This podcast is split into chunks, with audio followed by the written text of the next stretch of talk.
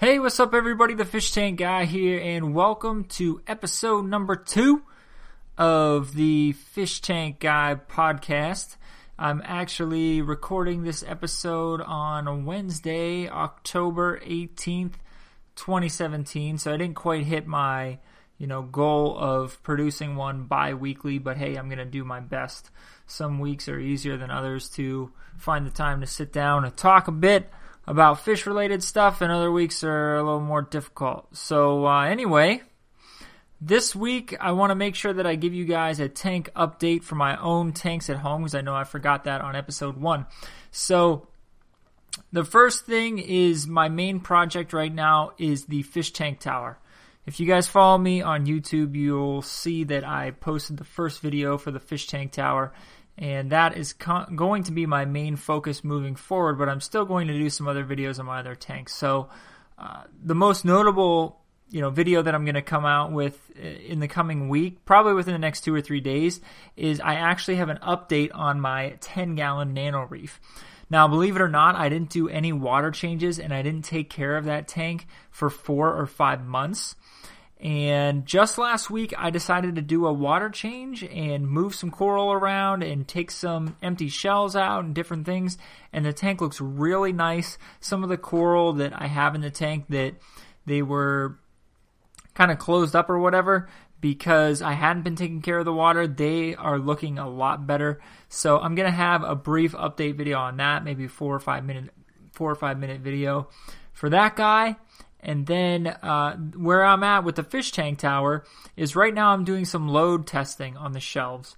A couple folks have mentioned that the shelf material for the shelf that I'm using for the fish tank tower is not up to par in terms of being able to hold all that weight of a fish tank.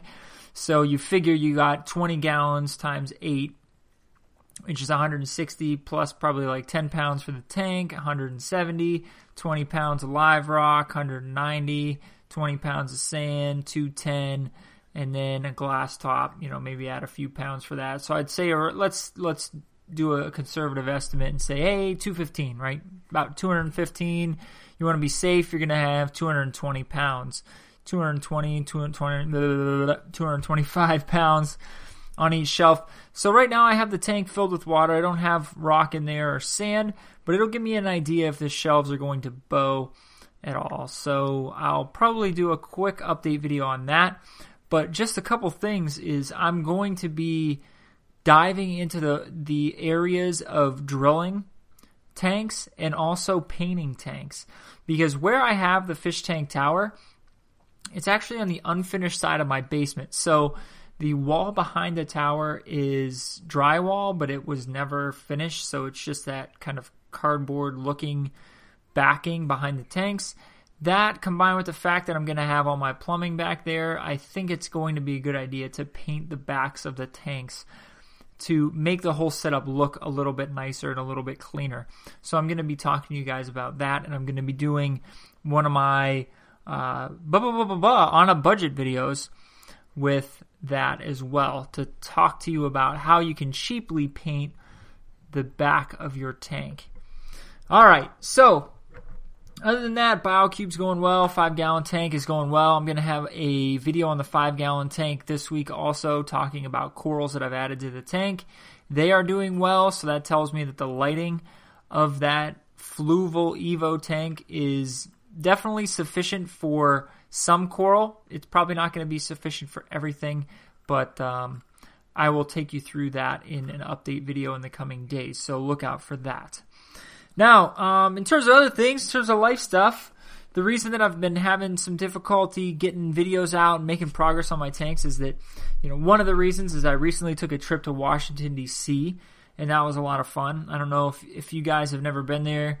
It's definitely a place you should go and visit to see our nation's capital and see a lot of history. The monuments are very cool. It's a very busy place. You know, uh, I took the family and we got to see the Washington Monument, the Lincoln Memorial, the Jefferson Memorial, the Martin Luther King Jr. Memorial, uh, the FDR Memorial, which is actually one of my favorites. And I was kind of sad because a lot of the water features and the lighting at the FDR Memorial were turned off for some reason. I don't know why, but uh, we did that. We did uh, the World War II, the Vietnam War, the Korean War, all those memorials. We went to Arlington National Cemetery. We also had some good food. We ate at We the Pizza, which was pretty awesome. Uh, so if you're ever in Washington D.C., check that out. We the Pizza. It's a great place for like lunch, or if you don't want to spend a whole lot of money on dinner, you can check that place out as well. And uh, yeah, it was it was just a good time overall. We had we had a lot of fun. You know, we had a, few of the typical vacation frustration moments, but we got through it and everything's all good. And uh, one other thing that we did that we had a lot of fun with is we rented bikes while we were there. And uh, one thing I would say is if you ever go to Washington, D- if you ever go to Washington D.C. and you are within driving distance, and you have bikes and you like to bike and you have like a bike carrier for your car, uh, just take your own bikes, take a chain and a lock, and see the city that way. The city is one of those. It's it's laid out in a way that you can easily bike around. You can see all the monuments. Going to the monuments at night is really cool.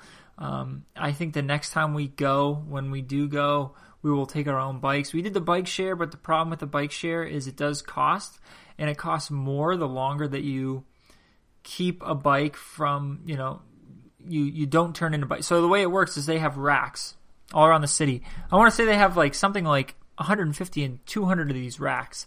And you pay a flat price to use the bike for 24 hours. However, when you take a bike out of the rack, it's called Capital Bike Share. When you take a bike out of the rack, it's basically starts a timer. And if you do not check that bike in to another rack, or I should say any rack, if you don't check that bike into any rack within 30 minutes, they charge you two bucks. And then if you hold it uh, out 60 minutes, I believe it's like six bucks. So like the charges kind of add up. So what we had to keep doing was we would we would take the bikes out, we would ride a ways, we would look at a couple things, and then we'd check it back in, and then we'd check it back out, and go to the next one and check it in and check it out. So we didn't spend an arm and a leg on this bike share. So that part was a little bit frustrating. So if you guys ever go, you like riding bikes, you want to see the city, a nice way to check it out would be by doing that. I would do that for sure. Um, so like the other thing is like when we got back from Washington D.C., my my wife, my wife has this. Um, she she got on this kick. She's kind of like me in that when she starts to think about something or she wants to do something or um, she wants to, you know, make something or she has some sort of goal or something she wants to get. She's like full bore 100% that direction. That's me all day. We're like the same in that way. But it's usually about different things, right? For me, it's about like video games. you know, I'm playing I'm playing Cuphead right now. Actually, I'm, I'm done with Cuphead. I beat Cuphead on expert. It was awesome. So, if you like old school games that are simple but challenging, Cuphead, amazing. Beat it on expert. And I'm also playing the Evil Within 2 right now, which I'm not sure if I like it any more than or less than the first game. I have to give it a little bit more time. I've only played it about two, two and a half hours. But so I'm more along the lines of fish tanks and video games, which is like personal entertainment. Uh, every now and then I'll get on a kick where if I'm interested in, like for example, I, I got a new TV a few months ago when I got the itch to start researching and looking into new TVs, I went full bore and I had a new TV within three or four days. Right, so I'm boom, I'm I'm the same way. Right, but for her, it's usually stuff like uh, furniture and pillows and you know stuff that that uh, ladies like, like uh, kitchen table. Right, so that's the newest one. The newest one was a kitchen table. Newest one was a kitchen table. Um, right now, you know, we still have our old house. We just moved. We have both houses. We have like double mortgage. So getting a full dinette set with chairs and a you know really nice one is not right within our budget right now. So sensibly enough, she was trying to look for things on Walmart.com and Amazon and Target, and you know we found something that looked pretty good. And I, you know, I told her like, okay, it looks good, but just be, just be aware that things online are often not what they appear to be. Not necessarily that they're bad, but they're just different. Like especially colors and shades.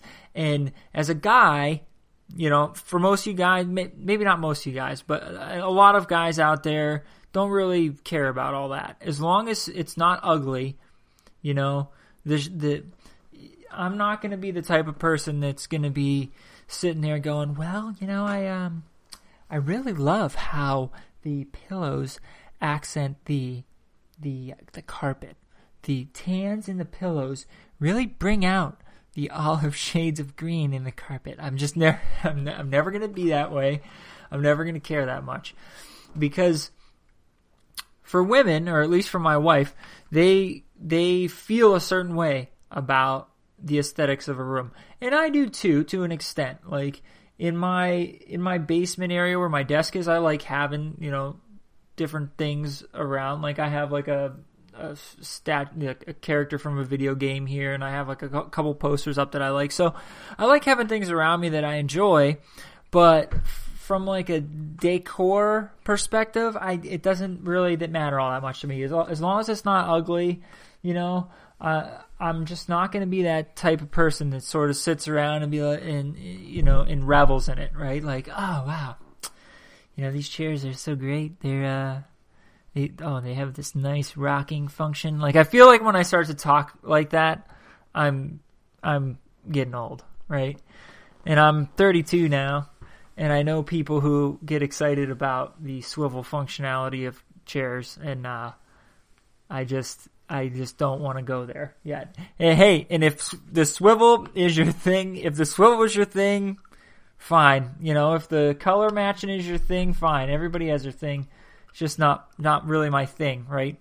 So anyway, my my wife she is really interested in getting a new kitchen table and I'm trying to be supportive even though, you know, to me like hey, you know, our kitchen table works. I think it looks good. She doesn't like it because it's too dark. The legs are black, the chairs are black. Our countertops in our kitchen uh, they're all black. So she just feels like it makes the room feel less inviting or something, right? So anyway, we order this this table. It arrives. It gets put together, and of course, it is a different color, finish, shade, whatever you want to call it, than it appears to be on the website. So we get back from Washington, and we get back from Washington after a five and a half hour drive at like midnight, and we're up until 1.30 in the morning looking at other tables, other tables and chairs, websites, department stores, whatever and then somehow Monday on my day off, that we decided to take me and my wife both took Monday off just because we knew we'd kind of be burned out from the traveling and everything.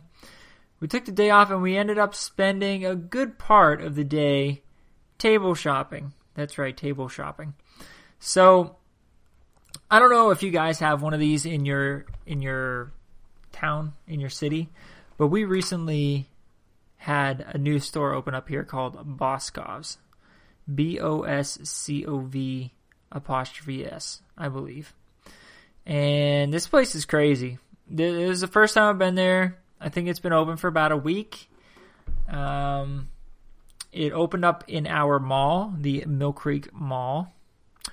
And, you know, it's kind of a weird situation, right? Because the mall's been there for years. All these department stores have been there for years. And Boscov's used to be Sears. And Sears is now gone. Sears got the boot.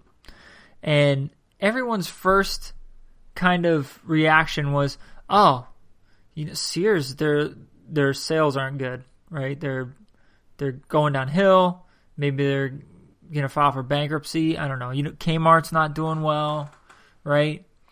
And maybe that's why they decided not to renew their lease. Well, actually, come to find out, our mall kicked Sears out. They wouldn't let them renew their lease. They wouldn't let them renew their lease. So, I mean, it just goes to show you.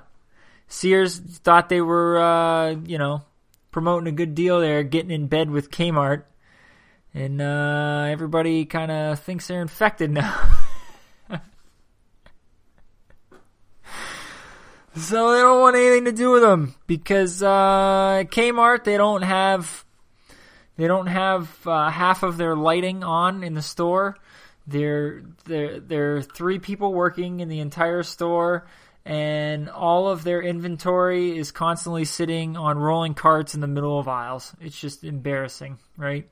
So now Sears has this kind of like negative you know, people look at Sears as like a like this kind of downtrodden on its way out, put it out to pasture type department store, and we ended up just asking them to leave.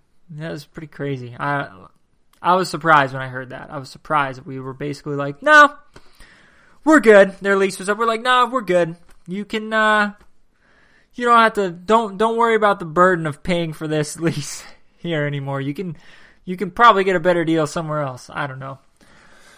So anyway, we went to Boscov's and we found a table. We found some chairs. And now we've got brand new tables and chairs on the way.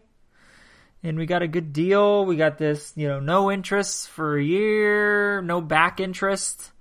If you miss a payment or something, or you don't have all the interest paid off, no back interest. So that was that's nice. So that's good. So that's what I've been up to. I've been up to uh, video gaming, Cuphead, Evil Within Two. Um, both pretty great. Evil Within 2 is pretty good so far. Uh, went to Washington, D.C. You should definitely go if you get the chance. And then Boscov's. Oh, and I want to give you guys a quick update. Uh, this is a sad update. If you if you listen to the first podcast, I talked a little bit about Panera and how I pulled one over on them.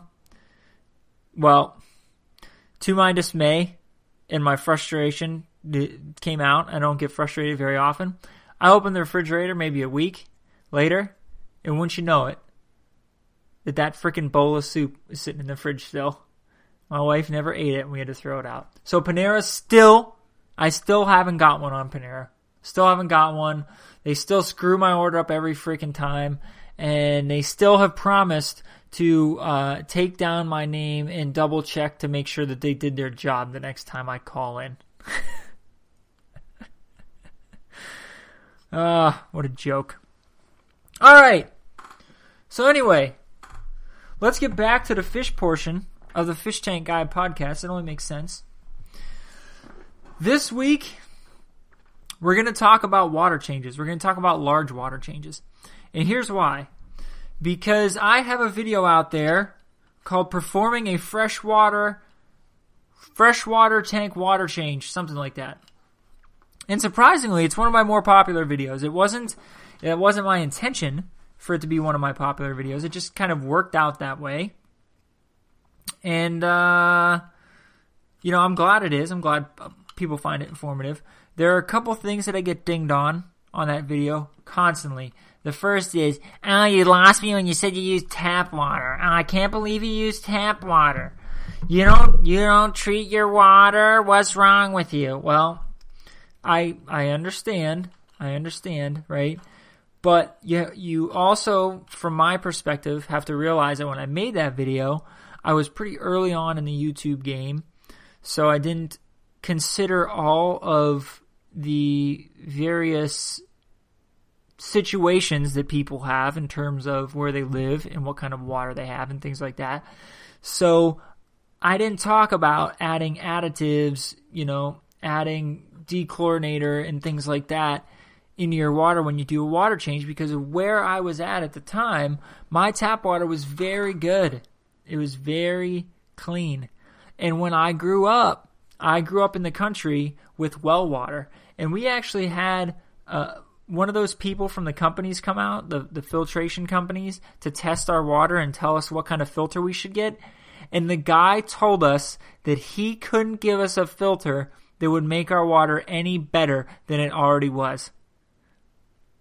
And now, you know that these guys work on commission and they work on products they can sell. So for the so just for this plain fact that that guy said that he couldn't even sell us anything that was better, we had really good water. We had well water.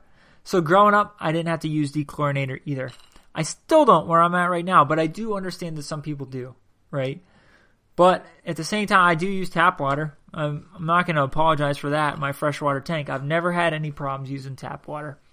If you got bad tap water, you know, it's really dirty or something, okay, maybe. But uh, if it's just minor, you know, you probably just need some dechlorinator. You know? I don't know. You need or water conditioner, dechlorinator, water conditioner, whatever you want to call it, water conditioner. You need some of that. So that's the first one. Oh, I can't believe you use tap water. I'm I'm I'm gonna make a I'm gonna leave a comment. Yeah. So th- then the other comment I get is, uh, well, I don't really think that you should be doing uh, such large water changes. You should be doing smaller percentage water changes. It's not healthy for your fish. And oh, by the way, uh, the fact that you did a water change three or four months before the last water change you did means that you're a terrible human being and you don't care about the the uh, happiness of your fish and their comfort level. Come on, man. Come on, man. Really? Really?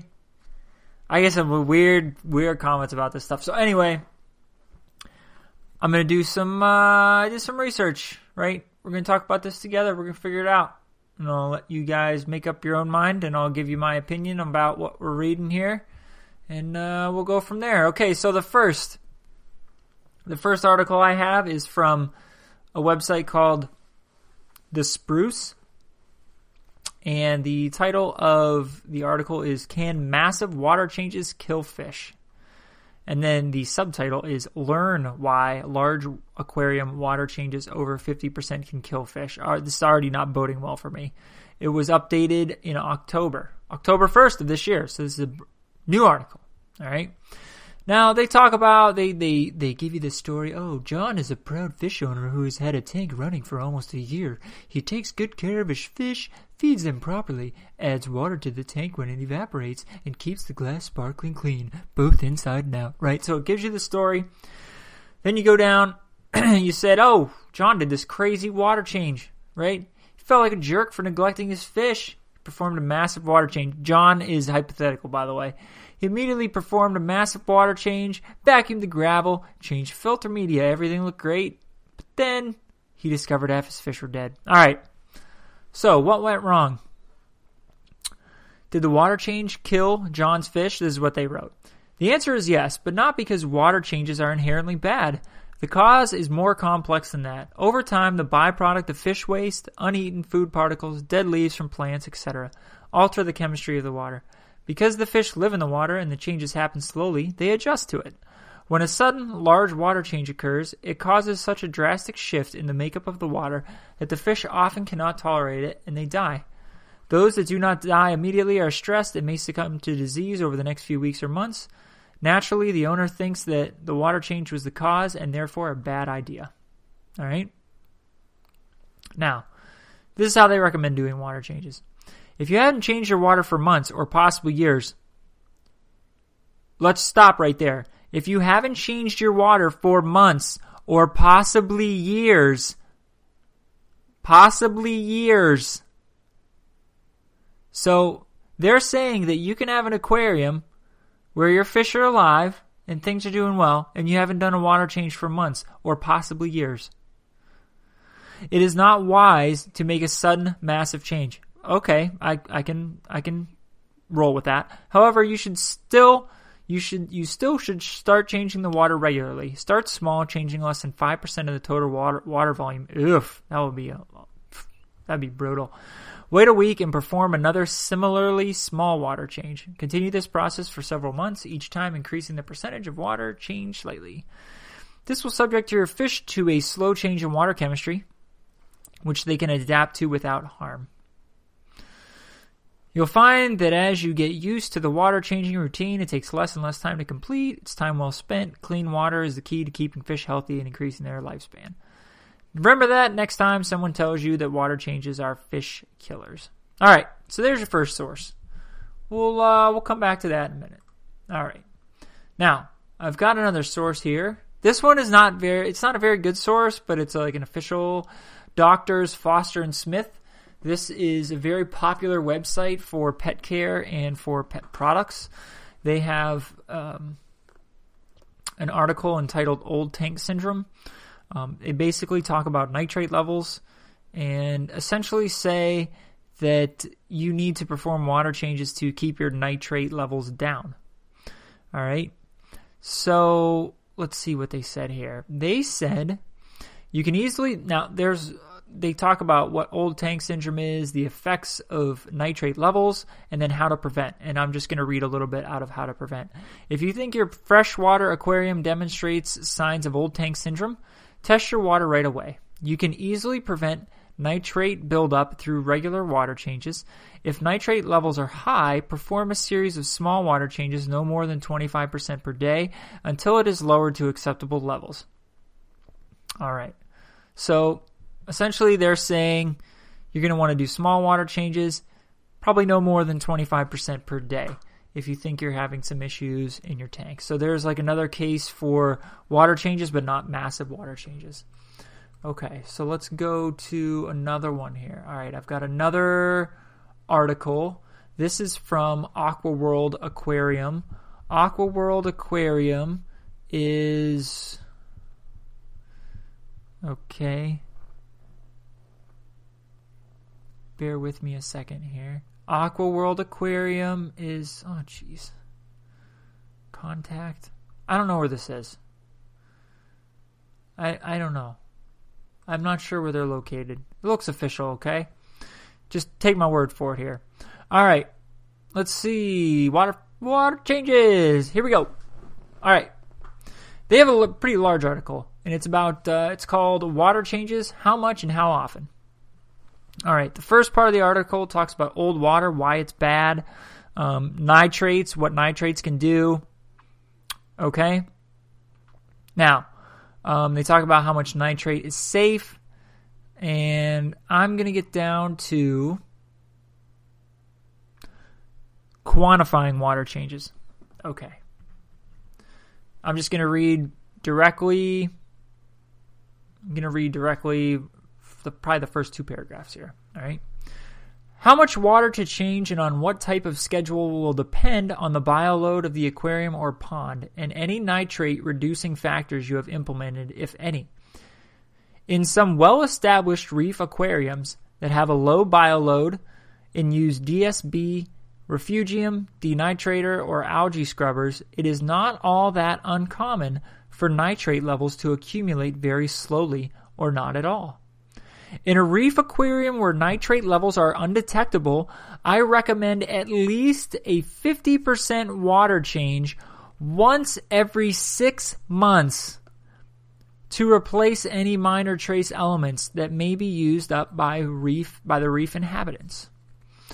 Um, most aquariums and ponds are not able to maintain low nitrate levels. Whenever you do a water change, it is recommended that you change out at least 50% or no, you change out at least, yeah, 50% at a time to reduce the nitrate by concentration by 50%. By concentration by 50, they screwed that up. That's a, that's a typo.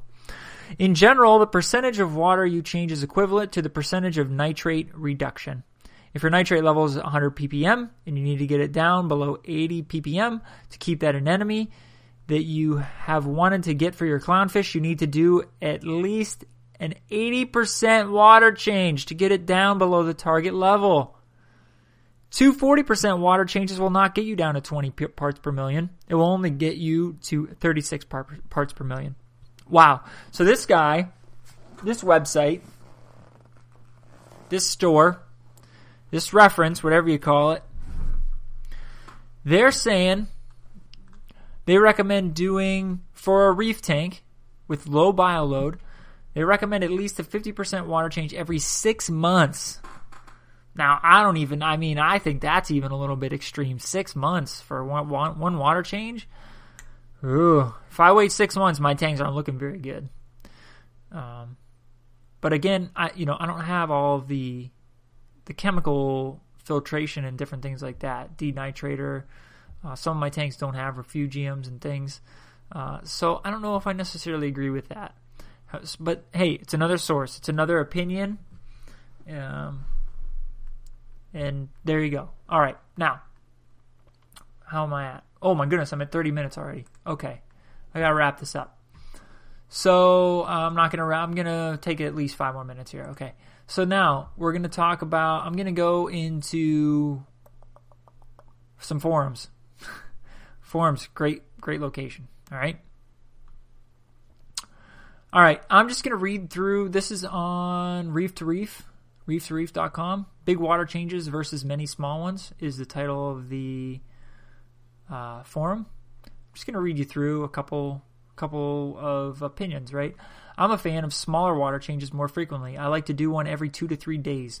I think it, it helps with stability and with less drastic of a change in conditions like a large volume water change does. Holy smokes, every two to three days. Good luck with that, sir.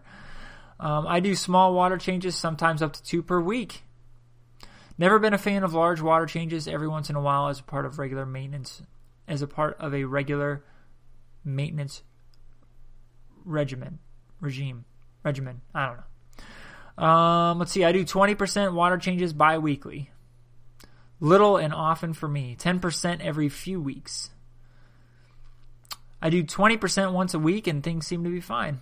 However, if I could, I would do three small changes a week, but you you, you have a life, so you don't. Um, let's see.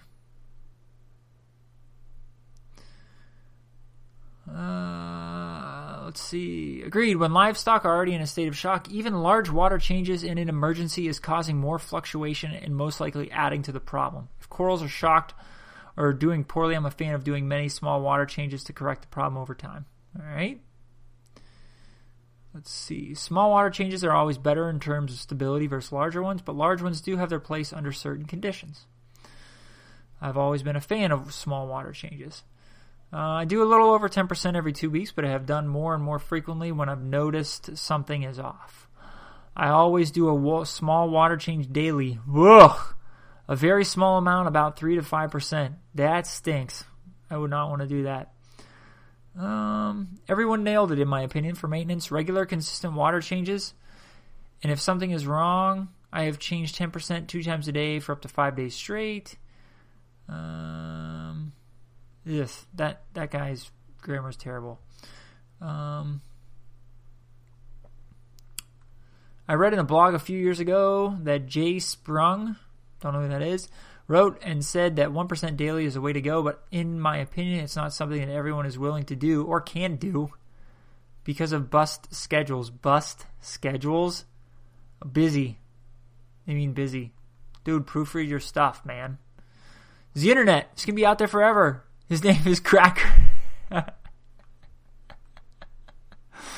oh, this username, this guy's name is Crackers. Dude, Crackers, come on, man. Your stuff's going to be out there forever. I personally change about 10% a week with no problems. All right, so there you go. Uh, I'm going to do one more. This one is on aquaticcommunity.com. The thread is called Large Water Changes Good or Bad. Um, I'm just going to go through a few here. I think what I think that whatever you do, you need to do it consistently so that the fish don't have to deal with huge differences in their water parameters. Okay. Um, I do a weekly water change of about 50% on all my tanks, and once every two months, I do a 75% change. My fish seem to be doing just fine, going on a year now with the same ones plus their fry. Of course, what works for me may not work for you. Our fish and tanks are as individual as we are. Just my thought. I basically do the same as Lady Outlaw 50% weekly. Gosh dang, 50% weekly. Holy smokes. I don't like big water changes. I think they are unnecessarily, I think they unnecessarily stress the fish. Particularly sensitive fish and could lead to a temperature shock if you're not careful. I prefer small, frequent water changes. I do 20% water changes every week and I've never run into any problems with the schedule. Wow. Uh, let's see. A small overstock tank with barely enough filtration might need a 50% change a week. Ugh, barf. A large, lightly stocked tank with double filtration and tons of plants will likely do just fine with 20% a week. Dang, man, these people are savage, yo. A large, lightly stocked tank with double filtration and tons of plants will likely do fine with 20% a week. Holy jeez.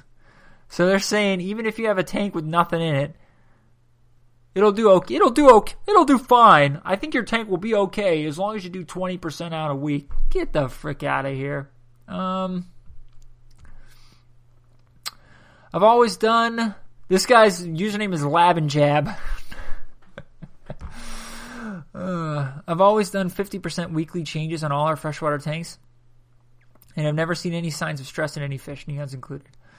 I recently did an 80% change in our community tank. And even after catching all the fish twice in the large change, they showed no signs of stress. All right. I do 30 40% changes every week.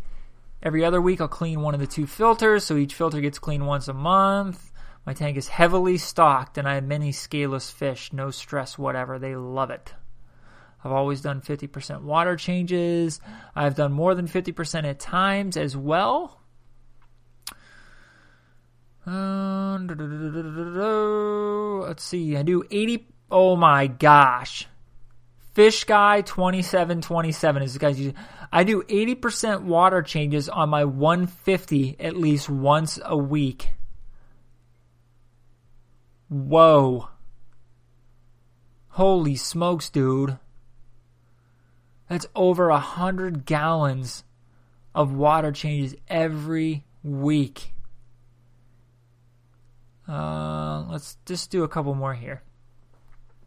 50% a week for me. Oh my gosh, I do 40%, 50% weekly changes, no problems. And then this guy jumps in. Large water changes could be detrimental. Ugh. He's like crapping on everybody up here who does these big water changes. If you were to take a tank of fish that hadn't been cleaned with dirty water that the fish had adjusted to, then do a 50% water change, the overall difference in water quality can very well shock the fish.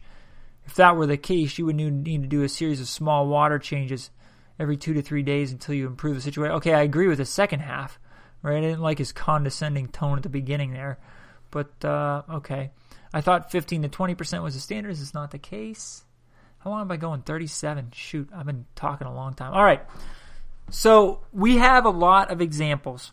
We have some examples from companies, right? We've got the Spruce who did their article on water changes, doctors Foster and Smith, Aqua World Aquarium, and then we had multiple opinions from forums. Now, dude, here's the here is what got me into YouTube and posting videos online. And it's the fact that a lot of the people who are online, who are posting in forums, who are posting videos, who are especially people who post in forums, I'd, I'd say they're they're so hardcore right? That they almost discourage people from even trying. So if I, my neighbor from across the street asked me uh, maybe a month or two ago about saltwater fish tanks, that he found out that I had a, a few because I was talking to him about it. And he asked me kind of what it takes to maintain it. If I were to tell him every week, if you have a if you have a 40 gallon tank, every week you need to change out 20 gallons of water. You need to make 20 gallons of salt water and you need to clean it thoroughly 20 gallons every week. There is no way that guy would ever go out and even bother trying. So, for that reason, like, I'm sure that this works for a lot of these people. Why wouldn't it? If you're doing 50% water changes every week your water is basically brand new all the time. You're never going to have a problem. However, you are going to sink a ton of time into your fish tank. You're going to sink a ton of money if you have a saltwater tank or if you have tanks that require special, you know, chemicals or different things like that. You're going to sink so much money and time into that tank. It's going to be it's going to be consuming, right? So, hey, I'm glad this works for people. I'm glad it works for them. Now, what I'm going to say, what I would recommend, I'm not going to do a cop out and say, well, whatever works for you. What, whatever works for you. All right? I'm not going to do that either. I'm going to give you what I think you should do. This is what my recommendation would be. I recommend that you do a smallish water change every two weeks to a month right? As often as you can. If you can do it every two weeks, great. If you can't do it every two weeks, that's okay too. That's all right too. We read numerous times not only on official websites but on message boards that people have stated that fish will become accustomed to your water. Even if the quality of the water degrades, that doesn't mean that their quality of life is going down. It just means that they are adjusting, right? Now, if your water quality is so bad that they are susceptible to disease and illness, that is harming their quality of life. But if you live the type of lifestyle where you are not able to change the water in your tank every week, do not let other people make you feel bad about it and make you feel that you shouldn't be involved in the hobby at all because those people are extremists, right? And just because they can spend their entire life sinking their time into their fish tanks and their water changes and that's what they choose to do doesn't mean that other people have to do it exactly like that. I feel like I'm getting a little like preachy here and like a little like frustrated, but I see this all the time and I see people come back with like kind of like nasty comments, and I don't even care if people make nasty comments to me, like, dude, you're an idiot, man. Why don't you clean your water more often? Like, I don't care, right? Because to me, it's the internet. It's somebody behind a keyboard who maybe they would tell me that to my face, but they would probably be a lot nicer about it to my face, right? So I take their aggression and their anger around the subject as, you know, as a grain of salt. I don't even think about it. Right? But a lot of people take take these comments seriously. A lot of people take you know things that people post on message boards and on Facebook and wherever on social media. They take it seriously, right? So don't let that bother you. Don't let that get to you. So uh, again, I mean, part of it does come down to your tank, what you have in your tank. So I can't 100% avoid that cop out sentence of, well, whatever works for you. Because if you have a tank with a ton of fish in it, yeah, you're going to have to do water changes more often, right? But if you set up a tank and you have a, a moderate amount of fish, your tank isn't overcrowded, I would say you have an average fish tank, right? You should be fine doing a water change every couple weeks. And when I say every couple weeks, I'm talking about salt water. Fresh water, I would I would think you want to do it once a month. This is my opinion, right? If you have a, a, an average stock tank, once a month is fine. You can do a 25 to 30% water change once a month, and everything will be fine. And if you started to notice your fish acting a little bit funny, maybe you should do it more often, right? Once your tank is mature and and your system is stable, you don't have to do it nearly as often. You might get by doing it once every 3 months, like I do and that's okay. Are your fish alive? Do they do they swim around? Are they gasping for air? Do they eat when you feed them? If the answer to wait, I can't say yes because are they gasping for air is a bad one. if they're healthy, right, and they're eating and they're not gasping for air and they're swimming around, there's nothing wrong. You don't have any issues. Now, you don't want to push it. You don't want to say, "Oh, how how long can I go?" Right? You don't want to do that. You know, you want to do what you can do based on your lifestyle, based on how busy you are. Do you have a family? Do you have a, a job that's very demanding, whatever that may be? But I would say after reading these articles, if you want to do a large water change, go right ahead. Right? I would say if you haven't changed your water in many months, I would not do a large water change because of what some of the articles said that your water is has you know gone down in quality and such a swing in quality could harm the fish. I wouldn't do a large water change then. But if you're doing your water changes fairly often, right? And when you do your water change, if you make sure your temperature is the same and your parameters are the same of your new water going into your existing system, I don't really think you'll have that big of an issue. I really don't think you will. So again, like you can't take my advice as the Bible because everybody has an opinion about this. Everybody does. My opinion is just another one. I'm forming my opinion based on my experience and also based on some of the articles that I read and shared with you guys today. So just keep it in mind. If somebody says, dude, dude, you got to change your water 50% a week or you're a terrible human being, screw them. You don't need to do that. If you want to do it, you can. If they want to do it, they can do it too. But don't feel bad about not doing huge water changes every week. if you have a healthy aquarium, my 16 gallon aquarium has been up and running for three or four years. And the only reason I ever lost any fish was because I didn't feed them one time when I went away on vacation for uh, like a week or something. Nobody could come over. I couldn't get somebody to come over and I lost like a fish. Right? But I change the water not very often and sometimes I do large water changes and everything is fine. Everything is fine. I don't have sensitive fish. If you have sensitive fish, hey, you got to pay attention to that, you know. But if you have sensitive fish, you're probably, you know, doing things that are a little bit more complicated. You're working with, you know, I don't know, more complex types of fish, whatever. I'm not sure. So anyway, sorry I went off on that huge long tangent. I wanted to finish this podcast up 15 minutes ago, and I still have to do the fish of the week. oh boy. All right. So there you go. Large water changes. are they good or bad? I don't know. Uh, I'm sure that was helpful for you guys. All right, fish of the week. Let's do the fish of the week. Let's get the heck out of here. Fish of the week this week is ba ba da Watchman Goby. My favorite is yellow because I have one. I'm on liveaquaria.com, not plugging them, just where I go to get my fish facts so I can tell them that they're wrong and then also learn stuff that I don't know. And okay, the Lara Watchman Goby, Yellow Watchman Goby. Color form, blue and yellow. Minimum tank size, 10 gallons, I agree. Care level, easy, I agree. Temperament, peaceful, yes. Reef, compatible, yes. Max size, 2 inches. Don't agree with that. I think they can get bigger. Um, okay. Overview. Yellow, there's no, it doesn't even say yellow. Watchman goby, oh yeah, it does, is also known as the yellow prawn goby or yellow shrimp goby. Uh, they were first discovered in a 1936.